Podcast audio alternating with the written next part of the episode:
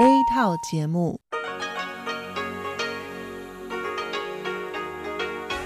ที่นี่สถานีวิทยุเรดิโอไต้หวันอินเตอร์เนชันแนล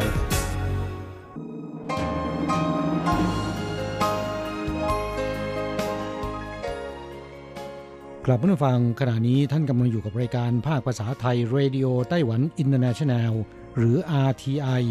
ออกกระจายเสียงจากกรุงไทเปไต้หวันสาธารณรัฐจีน เป็นประจำทุกวันนะครับ นอกจากรับฟังทางเครื่องรับวิทยุได้แล้ว ยังสามารถรับฟังรายการผ่านระบบออนไลน์ได้ที่ thai.rti.org.tw หรือที่ RTI Fanpage นะครับ ขอเชิญติดตามรับฟังรายการของเราได้ ตั้งแต่บัดนี้เป็นต้นไป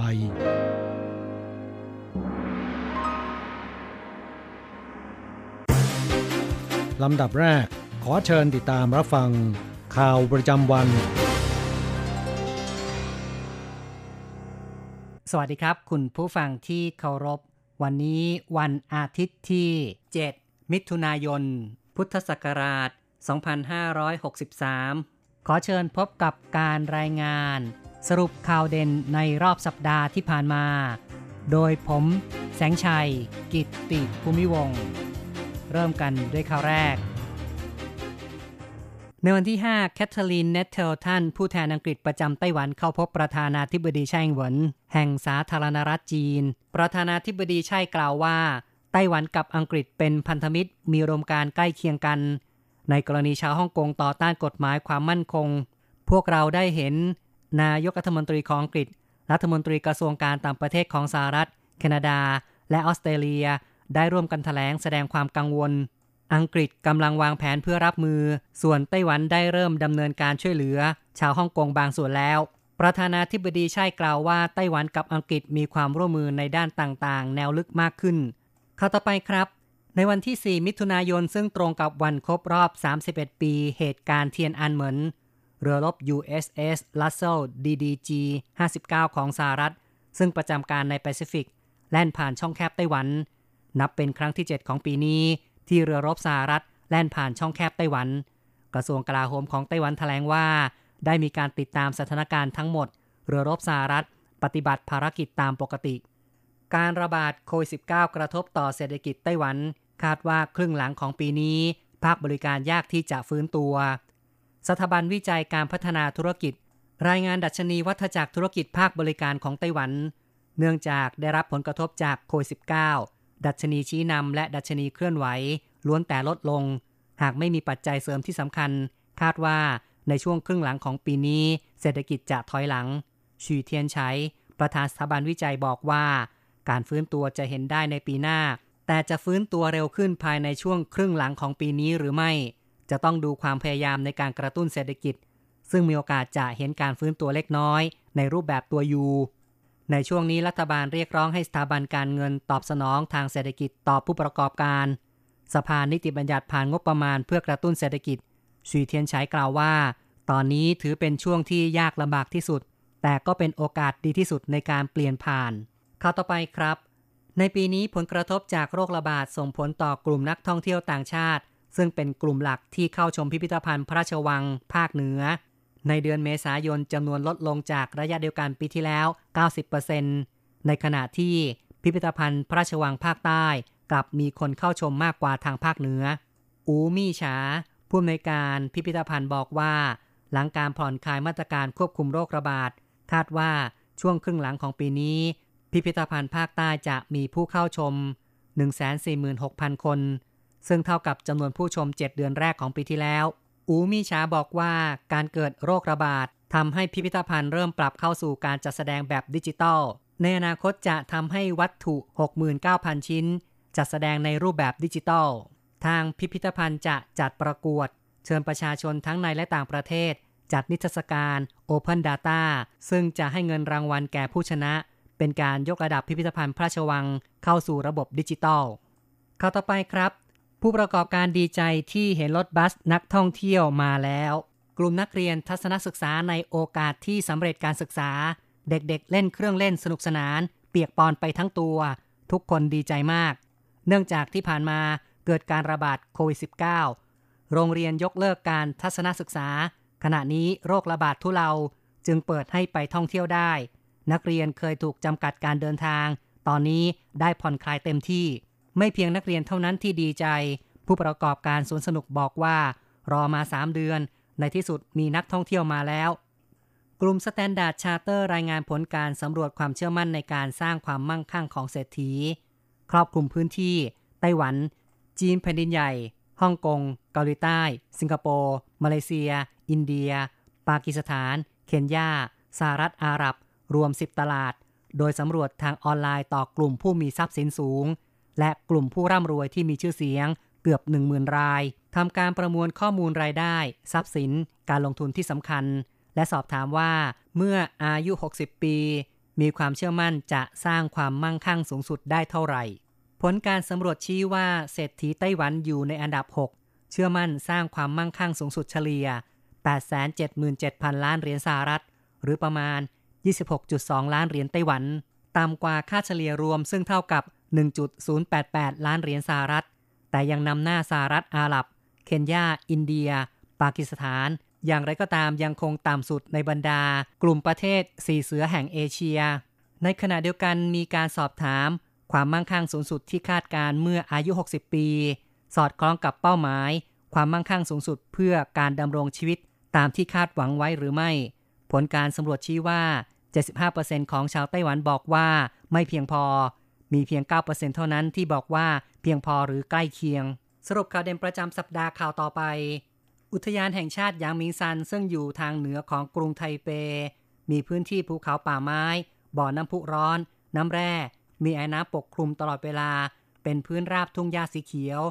พื้นที่ของสวนดอกไม้ แมลง ผีเสื้อนานาชนิด มีความหลากหลาย อุดมสมบูรณ์ระบบนิเวศ อุทยานแห่งนี้ได้รับการเลือกจากนานาชาติให้เป็นอุทยาน แห่งความเงียบสงบแห่งแรกของโลก ต่อไปครับ มหาวิทยาลัยในไต้หวัน 36 แห่งติดอันดับยอดเยี่ยมแห่งเอเชีย ปี 2020 Times Higher Education เผยแพร่การจัดอันดับมหาวิทยาลัยยอดเยี่ยมประจำปี 2020 ไต้หวันติดอันดับทั้งหมด 36 แห่ง เพิ่มจากปีที่แล้ว 4 แห่ง โดยอันดับดีที่สุดคือ มหาวิทยาลัยแห่งชาติไต้หวัน อยู่อันดับที่ 21 ขยับจากอันดับ 25 ของปีที่แล้ว แม้ไต้หวันมีมหาวิทยาลัยเข้าอันดับทั้งหมด 36 แห่ง แต่มีเพียง 7 แห่งที่อยู่ใน 100 อันดับแรก ได้แก่ National Taiwan University Taipei Medical University ชิงหวา University National Taiwan University of Science and Technology National Medical University National เจียวทง University National Taiwan Normal University และ National Yang Ming University ต่อไปเป็นเรื่องที่กระทรวงคมนาคมของไต้หวันผ่อนปลนระเบียบเกี่ยวกับโควิด -19 หลายรายการเริ่ม 7 มิถุนายน หลังจากไต้หวันมีการประกาศกฎระเบียบควบคุมด้านการคมนาคมขนส่งตั้งแต่ 1 เมษายน เช่นการสวมหน้ากากอนามัยตลอดเวลา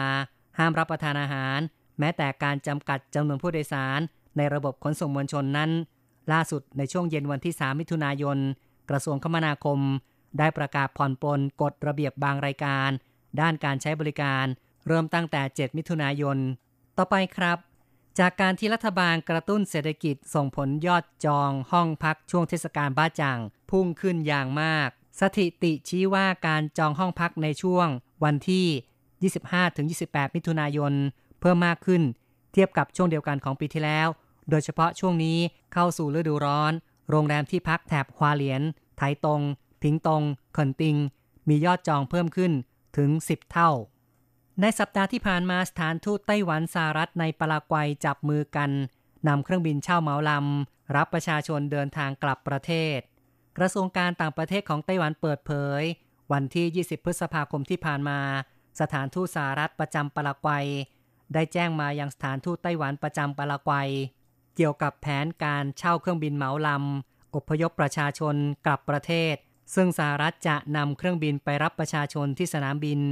อาซุนซีออนเมืองหลวงของปารากวัย บินตรงไปยังไมอามีฟลอริดาของอเมริกา ผู้โดยสารชาวไต้หวันที่เดินทางไปกับเครื่องบินลำนี้ จะเดินทางต่อมาไต้หวันในวันที่ 4 มิถุนายน ซึ่งมีเจ้าหน้าที่สถานทูต ชาวไต้หวัน 21 คน และชาวอเมริกันหนึ่งคน ซึ่งมีญาติอาศัยอยู่ในไต้หวัน เข้าต่อไปครับ หลังมีการปลดล็อกอนุญาตให้ผู้ประกอบการผลิตหน้ากากอนามัยในไต้หวัน สามารถจำหน่ายหน้ากากอนามัย ทั้งในประเทศและส่งออกไปต่างประเทศได้นั้น ส่งผลให้ผู้ประกอบการ งัดกลยุทธ์ เปลี่ยนจากการผลิตหน้ากากอนามัย พื้นฐานคือ สีเขียวฟ้าและขาว เป็นหน้ากากอนามัย หลากหลายสีสัน เพื่อแย่งชิงส่วนแบ่งทางการตลาดมากขึ้น รวมทั้งบางบริษัทวางแผน ผลิตหน้ากากอนามัยลิขสิทธิ์การ์ตูนแอนิเมชัน ซึ่งจะวางจำหน่ายในท้องตลาด หลังเตรียมการผลิตตั้งแต่ช่วงตุดจีน ต่อไปเป็นข่าวเรื่องกระทรวงแรงงานไต้หวันเปิดเผยผลการสำรวจความต้องการแรงงานไตรมาส 3 ของปีนี้ คาดว่าช่วงสิ้นเดือนกรกฎาคม มีสภาวะการจ้างงานดีขึ้น เพิ่มขึ้น 21,100 คนเทียบกับช่วงสิ้นเดือนเมษายน แบ่งออกเป็น 3 ธุรกิจคือ อุตสาหกรรมการผลิต เพิ่มขึ้น 7,200 คน ธุรกิจค้าส่งค้าปลีก เพิ่มขึ้น 3,000 คน ธุรกิจบริการสุขภาพและสังคมสงเคราะห์เพิ่มขึ้น 2,200 คน ต่อไปเป็นเรื่องเกี่ยวกับสุขภาพครับ 10 อันดับโรคมะเร็งที่เสี่ยงต่อชาวไต้หวันมากที่สุดก็คือมะเร็งลำไส้ใหญ่สำนักงงานสุขภาพแห่งชาติของไต้หวันเปิดเผย สถานการณ์โรคมะเร็งเพศชายและหญิงมีความต่างกัน ผู้ชายป่วยเป็นมะเร็งหลอดอาหารมากกว่าผู้หญิง 14.2 เท่า ส่วนหญิงอัตราการป่วย มะเร็งปอดเพิ่มอย่างต่อเนื่อง จากรายงานชี้ว่าปี 1917 ในไต้หวัน ผู้ป่วยมะเร็งทั้งหมด 111,684 คน เพิ่มจากปี 2016 จำนวน 5,852 คน เฉลี่ยแล้วทุก 4.42 นาที จะมีผู้ป่วยมะเร็งเพิ่มขึ้น 1 คน แม้ว่าผู้ป่วยมะเร็งจะเพิ่มขึ้นทุกปี แต่ตราการเสียชีวิตจากโรคมะเร็งกลับลดลง แสดงให้เห็นถึงความก้าวหน้าทางการแพทย์ และ ความตื่นตัวในการดูแลสุขภาพของประชาชน ต่อไปครับ กระทรวงคมนาคมอัดฉีดงบ 16,500 ล้านเหรียญไต้หวัน ช่วยผู้ประกอบการขนส่งทางทะเล ที่ประชุมคณะอนุกรรมการพิจารณา เงินกู้ดอกเบี้ยต่ำช่วยเหลือผู้ประกอบการขนส่ง ในวันที่ 1 มิถุนายน อนุมัติงบประมาณ 16,500 ล้านเหรียญไต้หวัน ช่วยเหลือผู้ประกอบการขนส่งทางทะเลนำไปใช้เป็นเงินทุนในการประคองกิจการ ผ่านพ้นช่วงโควิด -19 ซึ่งจะช่วยรักษาภาพลักษณ์ความน่าเชื่อถือ ในสายตาของลูกค้าต่างประเทศ เสริมศักยภาพในการแข่งขัน ด้านการขนส่งทางทะเลของไต้หวัน ต่อไปนะครับ ในวันที่ 2 มิถุนายนที่ผ่านมานายซูเจินชัง นายกรัฐมนตรีของไต้หวันได้กล่าวในงานถแถลงข่าว ชี้แจงรายละเอียดเกี่ยวกับคูปองซื้อสินค้า กระตุ้นเศรษฐกิจ 3 เท่า โดยการใช้เงิน 1,000 เหรียญไต้หวัน ซื้อคูปองมูลค่า 3,000 เหรียญไต้หวัน นอกจากชาวไต้หวัน 23 ล้านคนแล้ว คู่สมรสต่างชาติซึ่งมีใบถิ่นที่อยู่หรือว่า ARC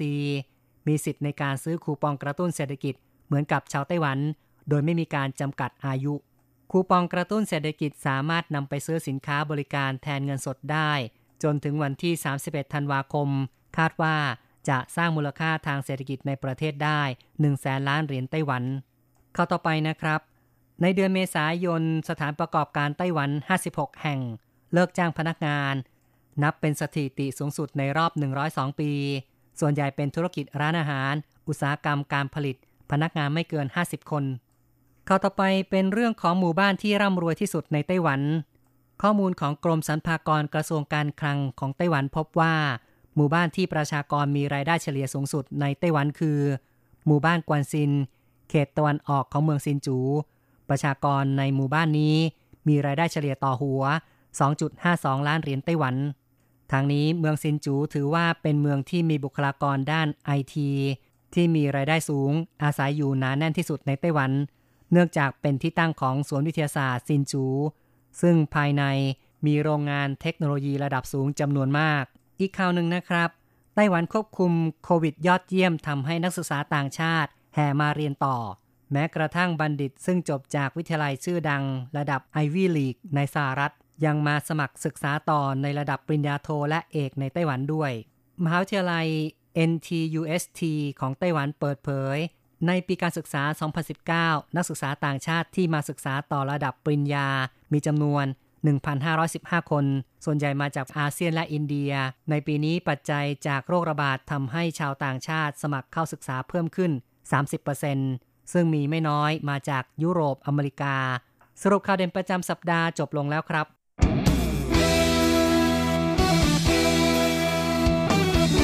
อะไรกำลังฮอต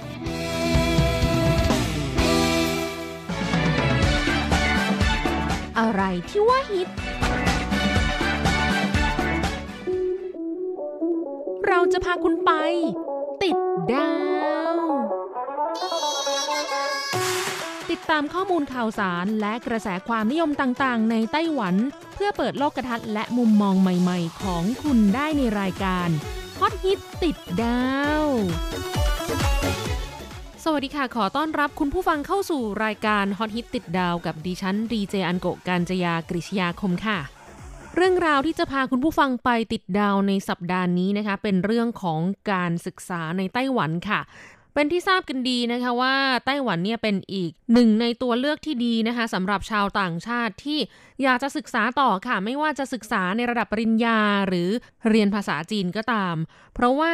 มีหลายปัจจัยเลยนะคะที่น่าดึงดูดอย่างเช่น มีสภาพแวดล้อมที่เป็นมิตรต่อชาวต่างชาติ คือผู้คนก็มีน้ำจิตน้ำใจต่อชาวต่างชาติดีนะคะ มีทุนการศึกษาให้ชาวต่างชาติเยอะ มีค่าครองชีพที่ไม่ถือว่าสูงเมื่อเทียบกับหลาย ๆ ประเทศ มีมหาวิทยาลัยที่มีคุณภาพและชื่อเสียงระดับโลกนะคะ ติดอันดับการจัดอันดับของมหาวิทยาลัยโลกด้วยและล่าสุดนะคะเรื่องของสถานการณ์การแพร่ระบาดของโรคติดเชื้อไวรัสโคโรน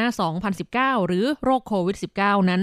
ก็ยิ่งทำให้ไต้หวันเนี่ยมีชื่อเสียงโด่งดังว่า สามารถควบคุมสถานการณ์ ป้องกันโรคระบาดได้เป็นอย่างดีเป็นที่ประจักษ์แก่สายตาทั่วโลกอีกด้วยนะคะ และในสัปดาห์นี้เนี่ยก็จะพาคุณผู้ฟังไปติดดาวเรื่องราวของทิศทางการศึกษาต่อในไต้หวันของนักศึกษาต่างชาติจากสถานการณ์โควิด -19 นะคะว่าเป็นอย่างไร ซึ่งในตอนนี้นะคะอย่างที่ทุกท่านทราบกันดีว่า ไม่เพียงแต่เฉพาะไต้หวันนะคะ หลาย ๆ ประเทศจำเป็นที่จะต้องใช้มาตรการห้ามการเดินทางเข้าออกประเทศไปมาหาสู่กัน คือยังไม่สามารถเดินทางตามปกติได้ เพราะการแพร่ระบาดของเชื้อโควิด -19 นั้นก็ยังคงมีอยู่ในหลายประเทศนะคะ ถึงแม้ว่าไต้หวันเนี่ยตอนนี้ไม่พบผู้ติดเชื้อภายในประเทศติดต่อกันถึง 56 วันแล้วนะคะ จำนวนผู้ติดเชื้อสะสมเนี่ยถือว่าน้อยมากเมื่อเทียบกับประเทศอื่นๆนะคะไต้หวันมีผู้ติดเชื้อสะสมอยู่ที่ 443 คนค่ะ โดยส่วนใหญ่นะคะ 352 คนเนี่ยเป็นการติดเชื้อจากต่างประเทศ ส่วนที่ติดเชื้อภายในประเทศนั้นมีเพียง 55 คน มีผู้ติดเชื้อจากกองเรือรบ 36 คน แล้วก็เสียชีวิต 7 คนค่ะ รักษาหายแล้ว 429 คน ยังรักษาตัวอยู่ในโรงพยาบาล 7 คนเท่านั้นเองนะคะอันนี้คือสถิติณวันอาทิตย์ที่ 7 มิถุนายน 2563 ค่ะ เชื่อว่าถ้าไม่ได้มีพลเมืองไต้หวันที่เดินทางกลับจากต่างประเทศในช่วงนี้นะคะ ไม่ได้พาเชื้อโควิด -19 เข้ามาเพิ่มอีกเนี่ยคาดว่าอีกอึดใจเดียวเท่านั้นค่ะ ไต้หวันจะไม่มีผู้ติดเชื้อหลงเหลือในประเทศแล้วนะคะ แต่ก็เป็นที่น่าหวั่นวิตกนะว่าถ้าหากเปิดประเทศไปมาหาสู่กันตามปกติ ยอมรับให้พลเมืองต่างชาติเดินทางเข้ามาได้เนี่ย จะมีผู้ติดเชื้อพุ่งขึ้นมาอีกหรือเปล่านะ สถานการณ์จะยังสามารถควบคุมได้ดีอย่างที่ผ่านมาไหมนะคะ อันนี้ก็เป็นเรื่องที่น่าลำบากใจเหมือนกันนะคะว่าจะประกาศเปิดประเทศเมื่อไหร่ จึงจะเป็นช่วงเวลาที่เหมาะสม คือในขณะนี้พลเมืองต่างชาติยังไม่สามารถเดินทางเข้ามาในไต้หวันได้ รวมไปถึงนักศึกษาต่างชาติที่จะต้องมาเรียนต่อในไต้หวันด้วยนะคะ ไม่ว่าจะเป็นนักศึกษาระดับปริญญาเอง หรือว่านักศึกษาที่มีการลงทะเบียนเรียนภาษาจีนเอาไว้ จากสถิติของกระทรวงศึกษาธิการไต้หวันสาธารณรัฐจีน ปีการศึกษา 2019 นะคะ มีนักศึกษาต่างชาติ เรียนในไต้หวัน 134,417 คนค่ะ ในจำนวนนี้เป็นนักศึกษาระดับปริญญา 63,530 คน และนักศึกษาที่ไม่ได้เรียนในระดับปริญญานะคะ นั่นก็หมายถึงว่าเป็นนักศึกษาที่มาในหลักสูตรอื่น ๆ อาจจะมาเรียนภาษาหรือว่าเรียนในระดับที่เป็นการแลกเปลี่ยนระหว่างประเทศนะคะ อันนี้ไม่ได้ระบุชัดเจน แต่ก็คือพูดรวม ๆ ว่านักศึกษาที่ไม่ได้มาเรียนในระดับปริญญานะคะ มีอยู่ 66,887 คนค่ะ และจากข้อมูลของสำนักงงานตรวจคนเข้าเมืองไต้หวันนะคะ นักศึกษาต่างชาติที่เรียนในระดับปริญญา และกำลังอยู่ในไต้หวันขณะนี้ มีอยู่ 38,000 คนได้ค่ะ ส่วนอีกประมาณ 25,000 คนนะคะไม่สามารถเดินทางมาเรียนในไต้หวันได้ค่ะ เนื่องจากติดสถานการณ์โควิด -19 อยู่นั่นเอง คือบินเข้ามาไม่ได้นะคะเป็นพลเมืองต่างชาติ และเมื่อรวมกับนักศึกษาที่ไม่ได้เรียนในระดับปริญญานะคะที่เป็นนักศึกษาต่างชาติ แล้วก็ยังเข้ามาไต้หวันไม่ได้อีก 60,000 กว่าคนค่ะ รวมทั้งสิ้นเนี่ยมีนักศึกษาต่างชาตินะคะที่กลับเข้ามาเรียนในไต้หวันไม่ได้ถึง 90,000 กว่าคนเลยทีเดียว ซึ่ง ปัญหานี้นะคะจากมาตรการที่ยังไม่เปิดให้ชาวต่างชาติเดินทางเข้าออกไต้หวันได้ตามปกตินั้น ก็เลยส่งผลกระทบต่อชั้นเรียนของระดับปริญญาโทและปริญญาเอก ในมหาวิทยาลัยไต้หวันไม่น้อยเลยแหละค่ะ นอกจากนี้นะคะสถิติของกระทรวงศึกษาธิการไต้หวันยังระบุว่า นักศึกษาปริญญาเอกในมหาวิทยาลัยไต้หวัน โดยเฉลี่ยทุก 7 คนจะมีนักศึกษาต่างชาติ 1 คนค่ะและมีอธิการบดีบางมหาวิทยาลัยกล่าวว่า นักศึกษาปริญญาเอกต่างชาตินั้น ถือเป็นเสาหลักที่สำคัญต่อการวิจัยทางวิชาการของไต้หวันเลย และปัญหาการปิดประเทศไม่ให้ต่างชาติเข้าในขณะนี้นะคะ นอกจากกระทบต่อปัญหาการรับสมัครนักศึกษาที่ต้องล่าช้าออกไปแล้วนะคะ ก็ยังทำให้การจัดอันดับมหาวิทยาลัยโลกของไต้หวันนั้นอันดับร่วงลงอีกด้วย เพราะดัชนีชี้วัดในการจัดอันดับมหาวิทยาลัย ก็จะมีเรื่องของจำนวนนักศึกษาต่างชาติในมหาวิทยาลัยด้วยค่ะ นั่นก็หมายความว่าถ้านักศึกษาต่างชาติเยอะนั่นแสดงว่ามหาวิทยาลัยนั้นมีคุณภาพที่สามารถดึงดูดให้ชาวต่างชาติมาศึกษาต่อนั่นเองค่ะ จากสถานการณ์การแพร่ระบาดของโรคโควิด -19 นะคะถึงแม้ว่าตอนนี้เนี่ยจะเป็นการสกัดกัน้นไม่ให้ชาวต่างชาติเข้ามาในไต้หวันนะคะเพราะว่ากำลังปิดประเทศอยู่ แต่ถึงกระนั้นแล้วความสามารถของรัฐบาลไต้หวันนะคะที่ป้องกันควบคุมโรคระบาดได้เป็นอย่างดี ก็เป็นที่ประจักษ์แก่สายตาผู้คนทั่วโลก แล้วก็มีมหาวิทยาลัยจำนวนไม่น้อยนะคะ ที่เฝ้าสังเกตการอยู่ค่ะ ก็ทำให้นักศึกษาต่างชาติที่สมัครเข้าศึกษาต่อในปีการศึกษา 2020 ที่ไต้หวันมีจำนวนเพิ่มขึ้นเป็นอย่างมากนะคะ มีแม้กระทั่งบัณฑิตที่จบจากมหาวิทยาลัยชื่อดังระดับไอวี่ลีกของสหรัฐอเมริกาก็ยังมาสมัครศึกษาต่อระดับปริญญาโทเอกในไต้หวันด้วย แล้วก็มีมหาวิทยาลัยในต่างประเทศที่เขาพิจารณาเรื่องของสถานการณ์โรคระบาดในแต่ละประเทศนะคะว่า แตกต่างกันยังไงประเทศไหนควบคุมสถานการณ์ดีหรือไม่ เลยมีการปรับลดจำนวนโควต้านักศึกษาแลกเปลี่ยนของประเทศอื่นค่ะแล้วก็เพิ่มจำนวนโควต้าของนักศึกษาไต้หวันให้ไปแลกเปลี่ยนที่ประเทศนั้นมากขึ้น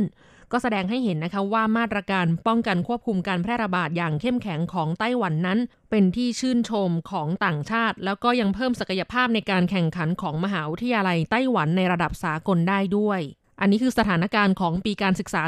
2020 นะคะ ซึ่งจะเปิดภาคเรียนที่ 1 ในเดือนกันยายนค่ะ คือโดยปกติแล้วไต้หวันจะแบ่งภาคเรียนเป็นภาคเรียนที่ 1 คือ fall semester นะคะ เปิดเทอมภาคฤดูใบไม้ร่วง นั่นก็คือเทอม 1 ของไต้หวัน ส่วนเทอม 2 นะคะ เขาจะไปเริ่มในช่วงปลายเดือนมกราคม หรือต้นเดือนกุมภาพันธ์นะคะ แล้วแต่ว่าหลังตรุษจีนปีนั้นเนี่ย เปิดเมื่อไหร่ ก็จะเป็นการเปิดภาคเรียนที่ 2 หรือ spring semester ปิดเทอมภาคฤดูใบไม้ผลินั่นเอง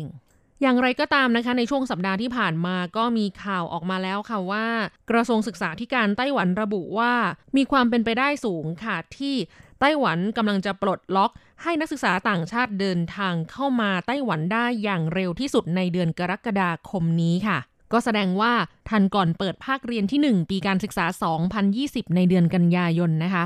มาฟังกันต่อนะคะว่าแนวโน้มของสถานการณ์การศึกษาต่อในไต้หวันของนักศึกษาต่างชาตินั้นเป็นอย่างไรบ้างนะคะเลี้ยวชิงหลงอธิการบดีมหาวิทยาลัยวิทยาศาสตร์และเทคโนโลยีแห่งชาติไต้หวัน หรือมหาวิทยาลัยไถเคอร์ต้าเปิดเผยว่า ปีการศึกษา 2019 มไถเคอร์ต้ามีนักศึกษาต่างชาติที่มาศึกษาต่อระดับปริญญา 1,515 คนค่ะ ส่วนใหญ่มาจากประเทศในกลุ่มนโยบายมุ่งใต้ใหม่นะคะ นั่นก็คือประเทศในแถบอาเซียนแล้วก็อินเดีย แต่ปีการศึกษา 2020 ที่กำลังจะมาถึงนี้นะคะ ปรากฏว่าสถานการณ์โรคระบาดกลับทำให้มีนักศึกษาต่างชาติสมัครเข้ามาเรียนต่อที่台科大เพิ่มขึ้นร้อยละ 30 ค่ะและมีนักศึกษาอีกจำนวนไม่น้อยที่มาจากทวีปยุโรปและอเมริกา สมัครเข้ามา กล่าวได้ว่ามีนักศึกษาเพิ่มขึ้นทั้งด้านปริมาณและคุณภาพค่ะ ส่วนปัญหาการปิดประเทศในช่วงที่ผ่านมานี้นะคะ อธิการบดีมหาวิทยาลัยไถเคอร์ต้าบอกว่าบางสาขาวิชา เช่น คณะการจัดการอุตสาหกรรม หรือว่า industrial management นะคะ มีจำนวนนักศึกษาต่างชาติ ปกติเนี่ยมีนักศึกษาต่างชาติมากกว่านักศึกษาไต้หวันค่ะ และจากกฎเกณฑ์ในการเปิดสอนวิชาของชั้นเรียนปริญญาโทและเอกนะคะ จะต้องมีจำนวนนักศึกษาลงทะเบียนเรียน 5 คนขึ้นไป เมื่อนักศึกษาต่างชาติที่เดินทางกลับเข้ามาเรียนในไต้หวันไม่ได้ในตอนนี้เนี่ยก็ทำให้บางวิชาไม่สามารถเปิดสอนได้ อันนี้ก็เป็นปัญหาที่เกิดขึ้นในระหว่างสถานการณ์การปิดประเทศนะคะ ซึ่งก็ ส่งผลกระทบต่อสิทธิประโยชน์ในการเรียนของนักศึกษาไต้หวันไปด้วย มาดูอีกมหาวิทยาลัยหนึ่งค่ะ นั่นก็คือมหาวิทยาลัยแห่งชาติเจิ้งจื้อหรือมอเจิ้งต้านะคะกัวหมิงเจิ้งอธิการบดีมหาวิทยาลัยเจิ้งต้าระบุว่าทางมหาวิทยาลัยได้ประเมินในขั้นต้นค่ะว่า การรับสมัครนักศึกษาต่างชาติในปีการศึกษา 2020 ของมอเจิ้งต้านั้นมีอัตราเติบโตเพิ่มขึ้นค่ะ และในปีนี้นะคะถึงขนาดว่ามีบัณฑิตที่จบการศึกษาจากมหาวิทยาลัยระดับ Ivy League ของสหรัฐอเมริกา ก็มาสมัครเข้าศึกษาต่อที่เจิ้งต้าด้วย และนอกจากนี้ทางเจิ้งต้ากับมหาวิทยาลัยคู่สัญญาในต่างประเทศ ก็ร่วมมือกันในโครงการนักศึกษาแลกเปลี่ยน โดยในปีนี้มีมหาวิทยาลัยคู่สัญญาทั้งในสหรัฐอเมริกา เยอรมนี และฝรั่งเศสด้วยนะคะ แสดงให้เห็นว่ามาตรการป้องกันควบคุมสถานการณ์โรคระบาดในไต้หวันนั้น ได้รับการยอมรับเป็นอย่างดีจากประเทศที่พัฒนาแล้วเหล่านี้ค่ะแล้วก็ทำให้นักศึกษาแลกเปลี่ยนจากประเทศอื่นนะคะ เปลี่ยนใจมาศึกษาต่อที่มหาวิทยาลัยเจิ้งต้าอีกประมาณ 20กว่าคนค่ะ ส่วนปัญหาการปิดประเทศที่ผ่านมาจนถึงปัจจุบันนะคะ อธิการบดีของเจิ้งต้ากล่าวว่า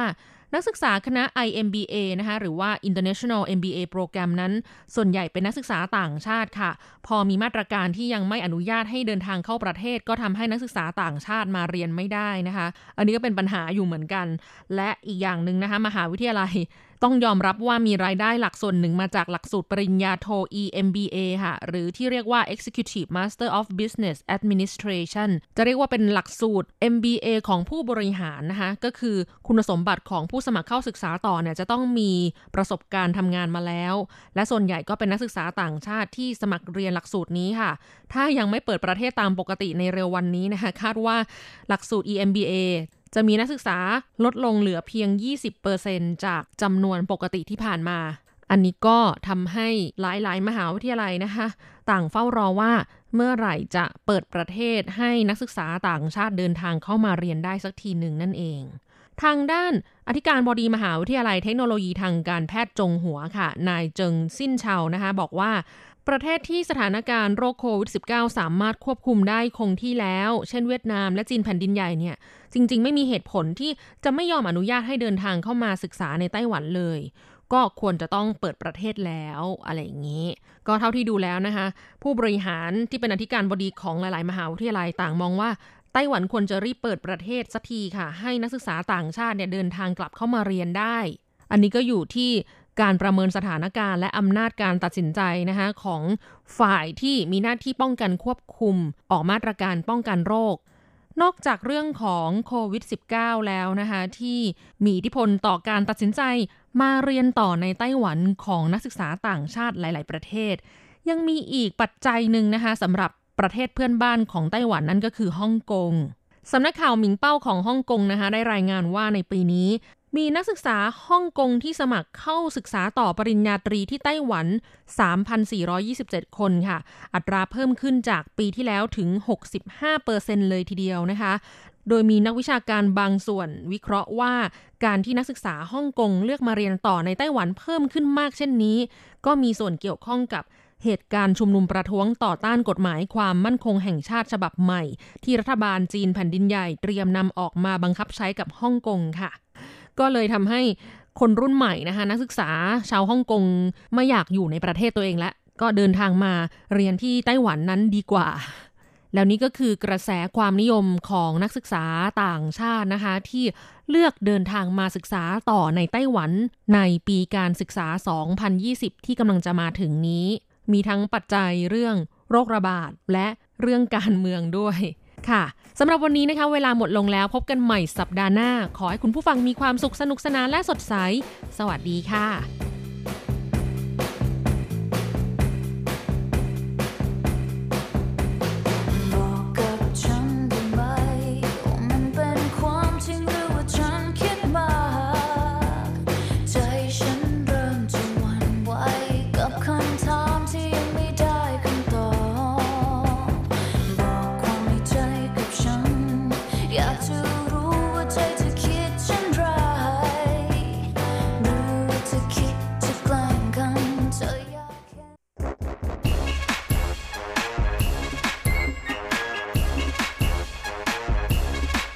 โยโยโยโยโย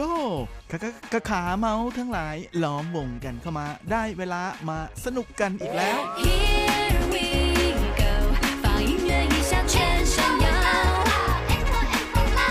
กับเพลงเพราะๆและข่าวที่เขาคุยกันลั่นสนั่นเมือง โดยทีรักยางและบันเทิง .com เนีย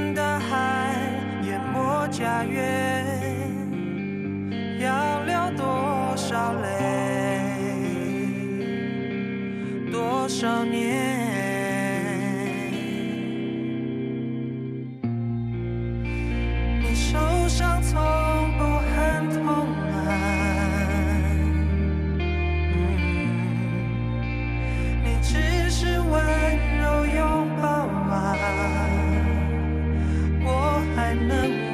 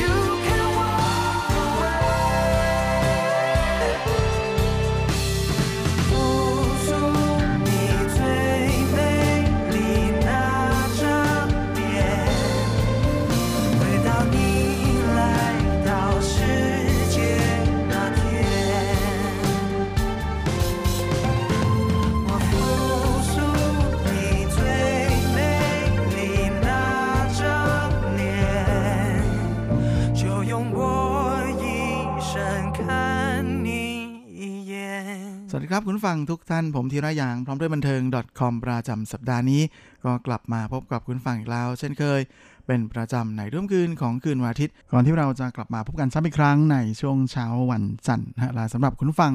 ที่รับฟังผ่านทางอินเทอร์เน็ตนั้นก็สามารถรับฟังย้อนหลังได้ด้วยนะทั้งทางเว็บไซต์ของภาคภาษาไทย RTI หรือทางแอปที่อยู่บนมือถือของทุกท่านและสำหรับสัปดาห์นี้เราก็มาทักทายกันด้วยผลงานล่าสุด ของหนุ่มเสี่ยวหยู่หรือซ่งเนียนหยู่กับงานเพลงที่มีชื่อว่าเหลี่ยนที่แปลว่าใบหน้า โดยซ่งเนียนหยู่หรือเสี่ยวหยู่นั้นก็เป็นหนุ่มเทาหยวนนะแล้วก็เขามีแบ็กกราวด์ไม่ค่อยจะเหมือนเหมือนกับนักร้องในวงการเพลงปัจจุบันส่วนใหญ่นะก็คือไม่ได้เกิดมาจากเวทีประกวดนักร้องหน้าใหม่ แล้วก็ไม่ได้มี background ทางดนตรีอะไรมากมายนะฮะไม่เคยเรียนดนตรี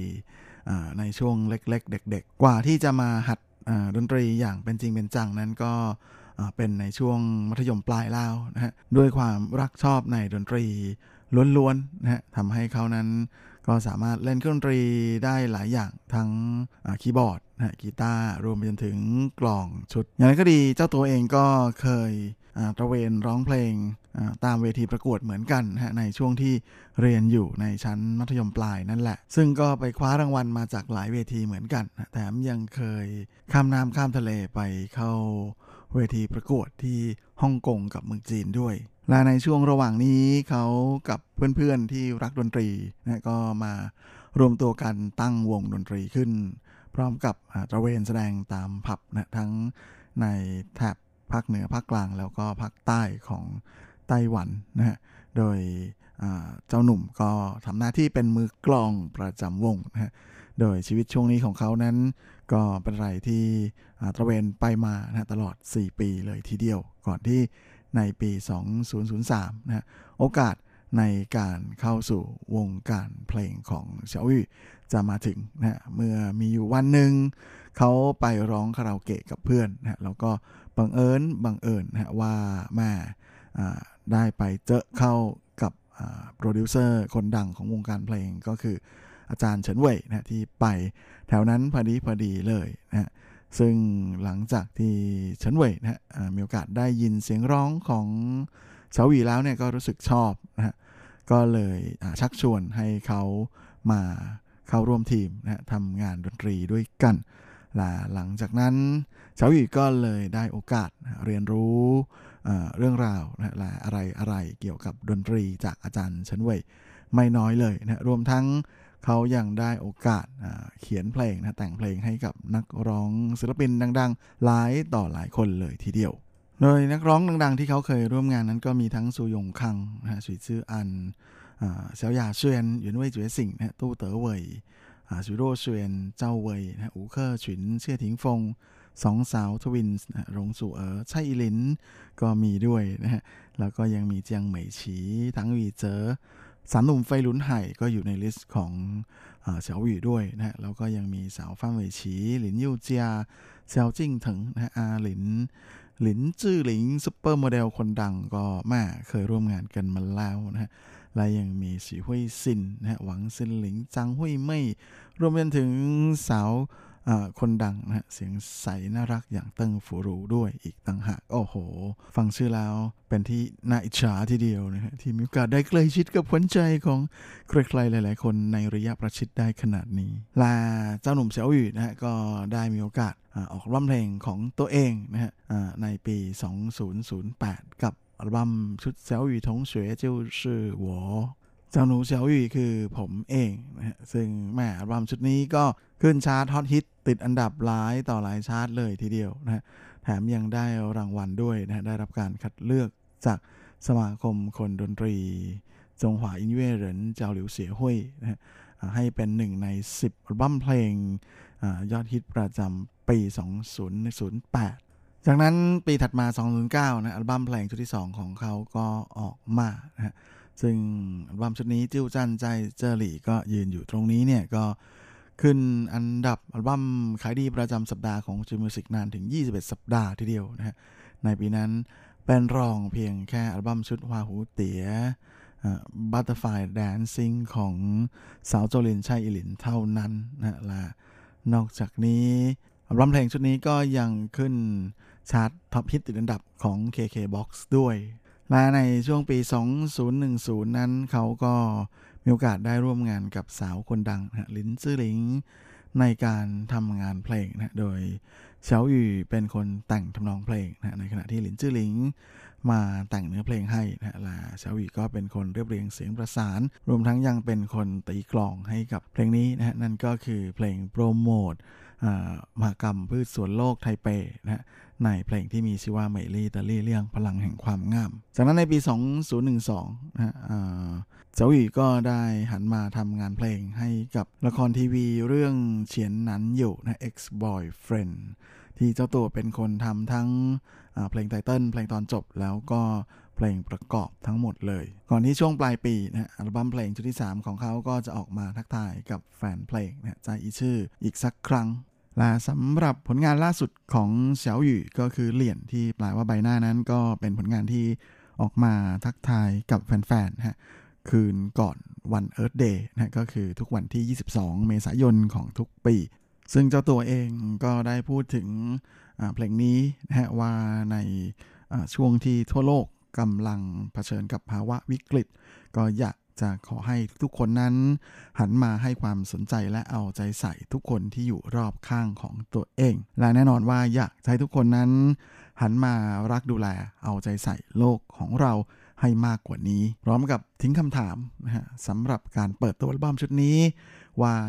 หากเป็นคนที่คุณแคร์ คุณจะยอมปล่อยให้เขาคนนั้นต้องเจ็บปวดหรือนี่คือสิ่งที่ทุกคนรู้เห็นและเป็นอยู่นะแต่ว่าบางทีอาจจะมีหลาย ๆ คนที่เลือกจะปิดตา เลือกที่จะมองไม่เห็น หรือเลือกที่จะเพิกเฉย แต่บางทีแม้ว่า เรี่ยวแรงของคนคนเดียวไม่อาจที่จะเปลี่ยนแปลงอะไร แต่หากว่าเป็นคนที่คุณรักเอาใจใส่แล้ว คุณจะยอมเพิกเฉยทำเป็นมองไม่เห็นได้หรือ ซึ่งเฉาหยี่ก็เล่าให้เราฟังนะบอกว่าตอนที่แต่งเพลงเพลงนี้เนี่ยเขาก็มีมุมมองนะแล้วก็มีแนวคิดที่ค่อนข้างจะชัดเจนทีเดียว กับปัญหาในเรื่องของสภาพแวดล้อมในปัจจุบันนะที่เฉาหยี่เขาอยากจะนำเสนอมุมมองใหม่ ๆ ที่เปลี่ยนจุดยืนในการมอง เพื่อที่จะเตือนทุกคนว่าให้อา ทำตัวให้ดีนะฮะกับโลกของเราใบนี้หน่อย โดยนอกจากในส่วนของสไตล์เพลงที่เจ้าตัวนั้นยังคงใช้เพลงในแบบเทคโนแล้วนะฮะเขาก็ยังได้ใส่อองค์ประกอบทางดนตรีในแบบของคันทรีของอเมริกานะฮะเข้ามาด้วยพร้อมกันนี้ก็ยังคงความเป็นเสียวหยู่นะฮะในแบบเดิมนะฮะด้วยการใส่ดนตรีในแนว R&B เข้าไปในอีกระดับหนึ่ง โดยที่เขาก็ยังได้ใส่ในส่วนของเสียงร้องของสัตว์ต่างๆนะเข้าไว้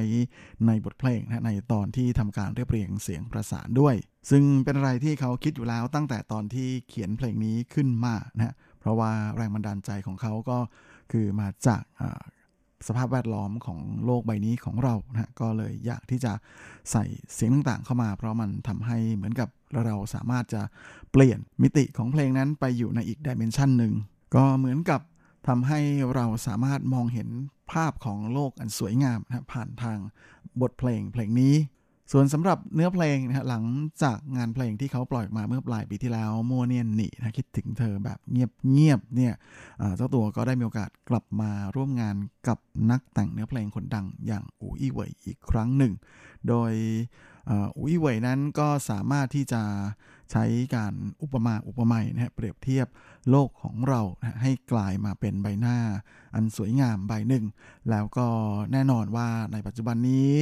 โลก ถูกทำร้าย ถูกทำลายอย่างหนักทีเดียวก็เหมือนกับเป็นใบหน้าที่ได้รับบาดเจ็บ และแน่นอนว่า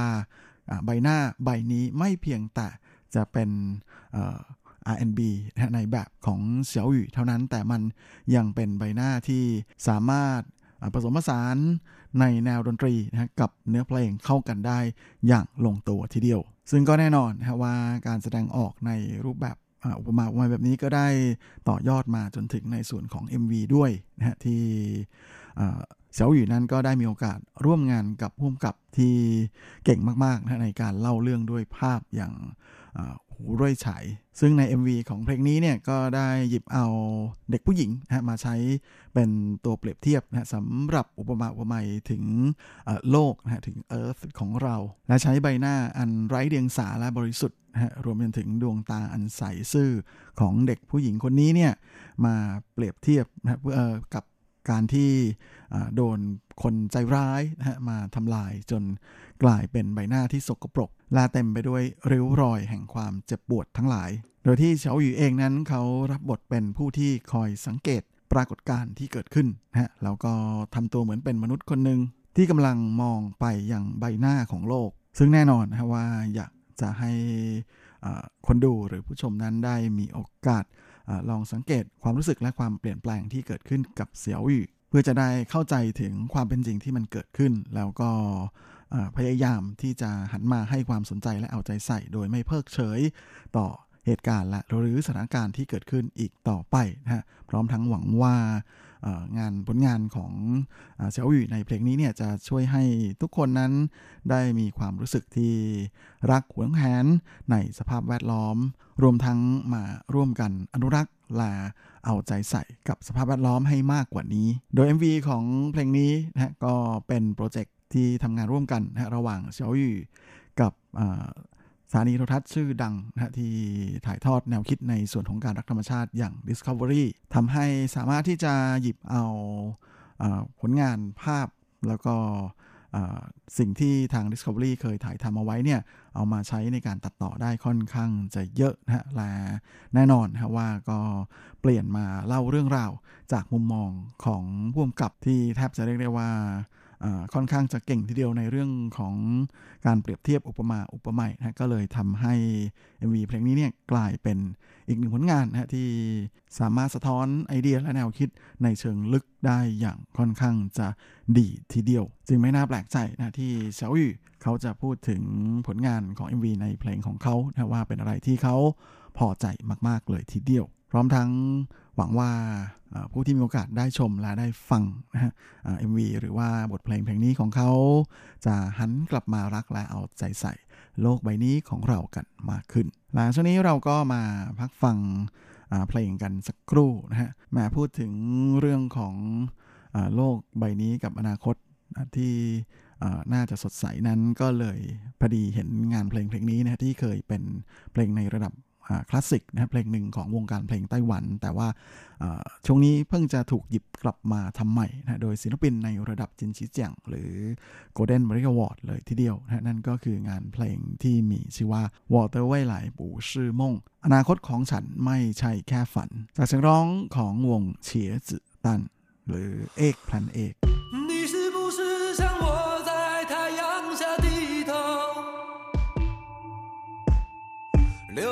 汗水，默默辛苦的工作？你是不是像我，就算受了冷落，也不放弃自己想要的生活？你是不是像我，整天忙着追求，追求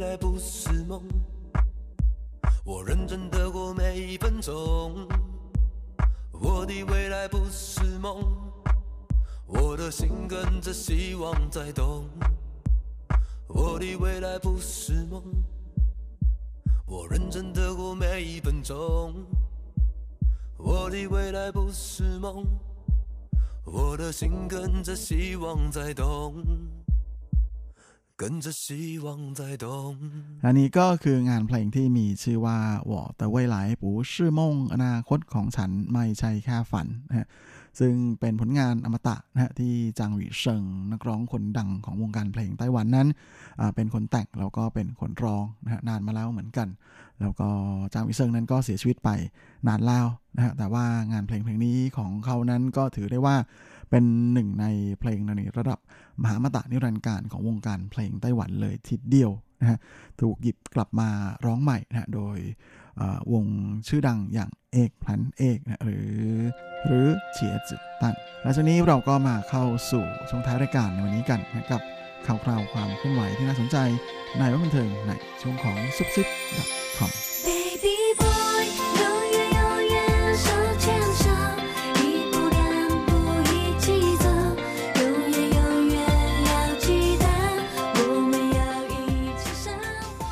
สำหรับซุปซิปคอมประจำสัปดาห์นี้ก็เช่นเคยกับข่าวคราวความเคลื่อนไหวที่น่าสนใจ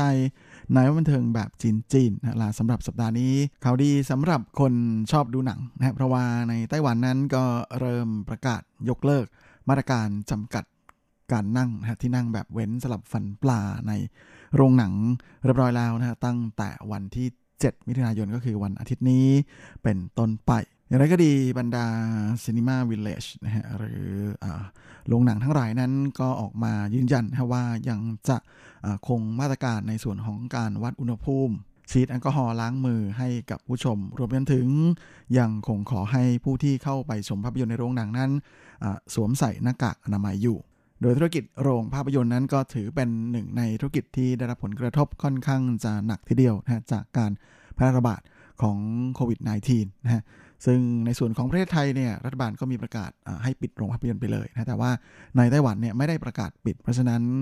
ก็ยังคงจะต้องเปิดนะฮะและแน่นอนว่าคนไม่ค่อยอยากไปใช่ไหมฮะก็เลยทำให้โรงภาพยนตร์ในไต้หวันนั้นแบบเรียกได้ว่าขาดทุน อยู่นานเลยทีเดียวนะฮะและแน่นอนว่าช่วงนี้คนก็ยังไม่ได้กลับมาอย่างเต็มที่นะแต่ว่าก็มีหลายโรงภาพยนตร์นะที่อยู่ทางซีเมนติง ซึ่งตรงนั้นเนี่ยก็ได้รับการกล่าวขานนะให้เป็นเตี้ยนหญิงเจีย หรือถนนแห่งโรงภาพยนตร์นะเพราะว่ามีโรงหนังอยู่แถวนั้นเยอะมากเนี่ยก็ออกมาให้สัมภาษณ์นะว่า คนก็ค่อยๆ กลับมามากขึ้นนะหลังจากที่สถานการณ์การแพร่ระบาดค่อยๆ ทุเลาลงนะและในไต้หวันนั้นก็ดีขึ้นเยอะแล้ว อย่างไรก็ดีนะทางรัฐบาลเองก็ยังได้มีมาตรการในเรื่องของการจำกัดจำนวนนะของอกิจกรรมในร่มนะฮะให้ไม่เกิน 100 คนนะจากเดิมที่ให้ 50 คนก็ขยายเป็น 100 คน ซึ่งทางโรงภาพยนตร์ต่างๆ นั้นต่างก็ได้ออกมาบอกนะว่าจะ คงปฏิบัติตามนโยบายนี้อย่างเคร่งครัดนะฮะและแน่นอนว่าแต่ละโรงนั้น ก็ยังคงมีมาตรการในการทำความสะอาด อย่างสม่ำเสมอ อย่างเข้มงวดเหมือนเดิมรวมไปถึงมีโรงภาพยนตร์บางแห่งนะฮะก็เตรียมที่จะออกอโปรโมชั่นนะซื้อตั๋วภาพยนตร์ ซื้อตั๋วชมภาพยนตร์จะแจกหน้ากากอนามัยเลย โดยที่มีโรงภาพยนตร์บางแห่งนะที่มีการออกบัตรเครดิต นั้นก็เตรียมที่จะกลับมาให้โปรโมชั่นพิเศษนะซื้อ 1 แถม 1 ได้เหมือนเดิมนะตั้งแต่สัปดาห์นี้เป็นต้นไป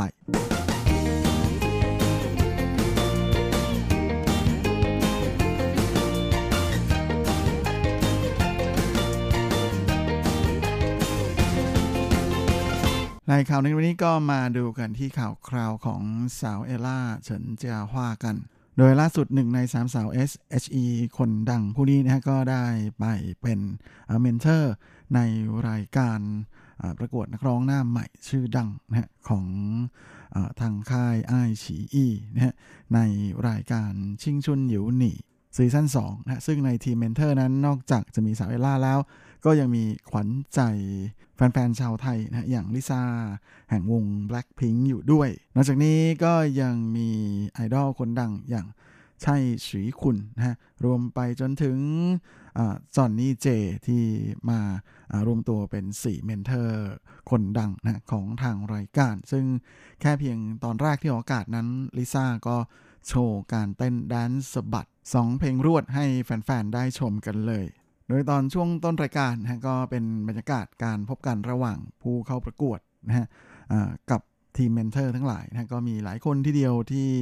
บอกว่าเป็นแฟนคลับนะเป็นติ่งของสาวลิซ่าโดยช่วงที่ถูกพูดถึงมากที่สุดนั่นก็คือตอนที่มีหนึ่งในทีมผู้เข้าประกวดนะฮะที่พยายามอยากจะ นั่งข้างๆลิซ่า แสดงออกว่าเป็นติ่งอย่างเห็นได้ชัดเลยนะขอ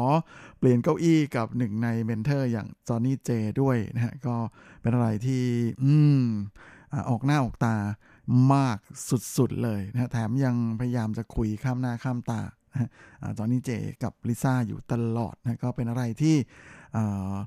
ดูแล้วไม่ค่อยดีนะสุดท้ายก็เลยมีการขออภัยนะฮะอย่างไรก็ดียังมีอีกช่วงหนึ่งนะที่เป็นที่ถูกพูดถึงไม่แพ้กันก็คือมีหนึ่งในผู้เข้าประกวดเป็นสาวที่มาจากมาเลเซียนะฮะซึ่งพอดีว่าสาวคนนี้เนี่ยเธอเคยแต่งงานแล้วก็หย่าร้างมาแล้วนะก็เลยโดนคอมเมนต์จากแฟน ๆ ที่ชมรายการนะว่าอาจจะ ไม่ค่อยเหมาะที่จะมาร่วมรายการแบบแหมมีความเป็นชิงชุนวัยรุ่นแบบนี้สักเท่าไหร่ทำให้สาวเจ้าผู้นี้ถึงกับน้ำตาไหลกลางรายการเลยทีเดียวนะฮะอย่างนั้นก็ดีเอลล่าเองนั้นก็ให้กำลังใจนะฮะสาวมาเลคนนี้ว่าชีวิตของเราก็เป็นอะไรที่เรารับผิดชอบตัวเอง เพราะฉะนั้นก็ไม่ไม่ต้องไปสนใจเอาใจใส่คำ นินทาว่าร้ายทั้งหลายให้มากนัก ซึ่งเอล่าเองนะก็ได้พูดถึงเรื่องนี้เหมือนกันนะว่าจริงๆวง girl group ในความคิดของหลายๆคนนั้น ก็เหมือนเหมือนกับจะโดนวางตีกรอบเอาไว้นะว่าจะต้องเป็นอย่างนั้นต้องเป็นอย่างนี้ แต่จริงๆแล้วเนี่ยผู้หญิงแต่ละคนก็มีประสบการณ์ในชีวิตที่ไม่เหมือนกัน เพราะฉะนั้นสิ่งต่างๆ เหล่านี้ก็ทำให้พวกเธอเติบโตมาหลาย ๆ แบบที่ไม่เหมือนกัน บางทีก็เลยทำให้รู้สึกไม่ค่อยจะยุติธรรมสักเท่าไหร่นะที่แต่ละคนใช้มุมมอง แล้วก็ความคิดของตัวเองไปตีกรอบว่าจะต้องเป็นแบบนั้นเป็นแบบนี้ อย่างที่เราต้องการ ซึ่งนี่จริง ๆ จะว่าไปแล้วอันนี้ก็แล้วแต่มุมมองของแต่ละคนก็แล้วกันนะเพราะว่าหลายๆคนก็รู้สึกว่าไอดอลควรจะมีรูปแบบของความเป็นไอดอลอยู่ แต่คนเราทุกคนไม่มีใครเพอร์เฟกเพราะฉะนั้นก็เอาเป็นว่าเอาเอาตามที่ชอบที่สบายใจก็แล้วกันนะครับ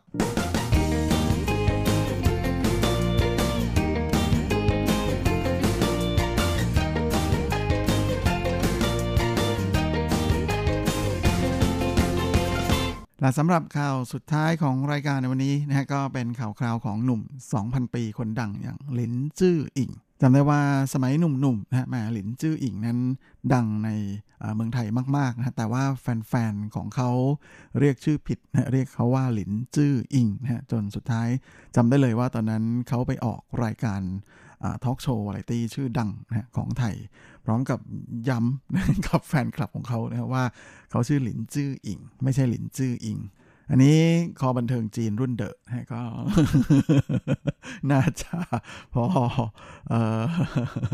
จำได้นะครับแบบนึกถึงนึกได้นะครับประมาณอย่างนั้น อันนี้ก็เป็นอะไรที่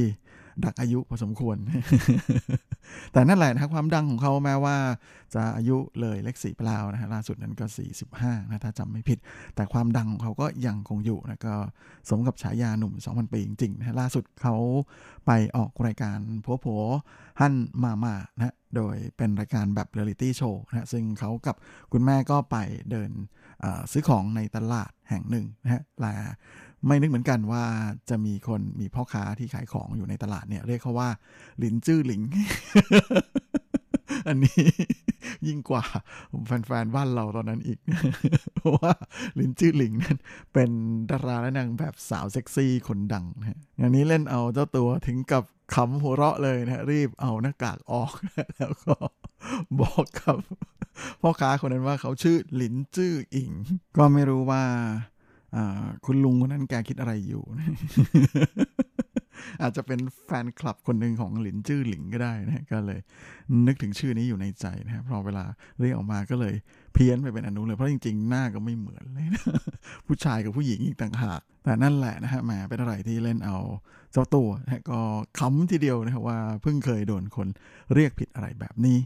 ลาเวลาของรายการสัปดาห์นี้ก็หมดลงอีกแล้ว ผมก็คงจะต้องขอลาไปตรงนี้เลย ขอให้คุณฟังทุกท่านโชคดี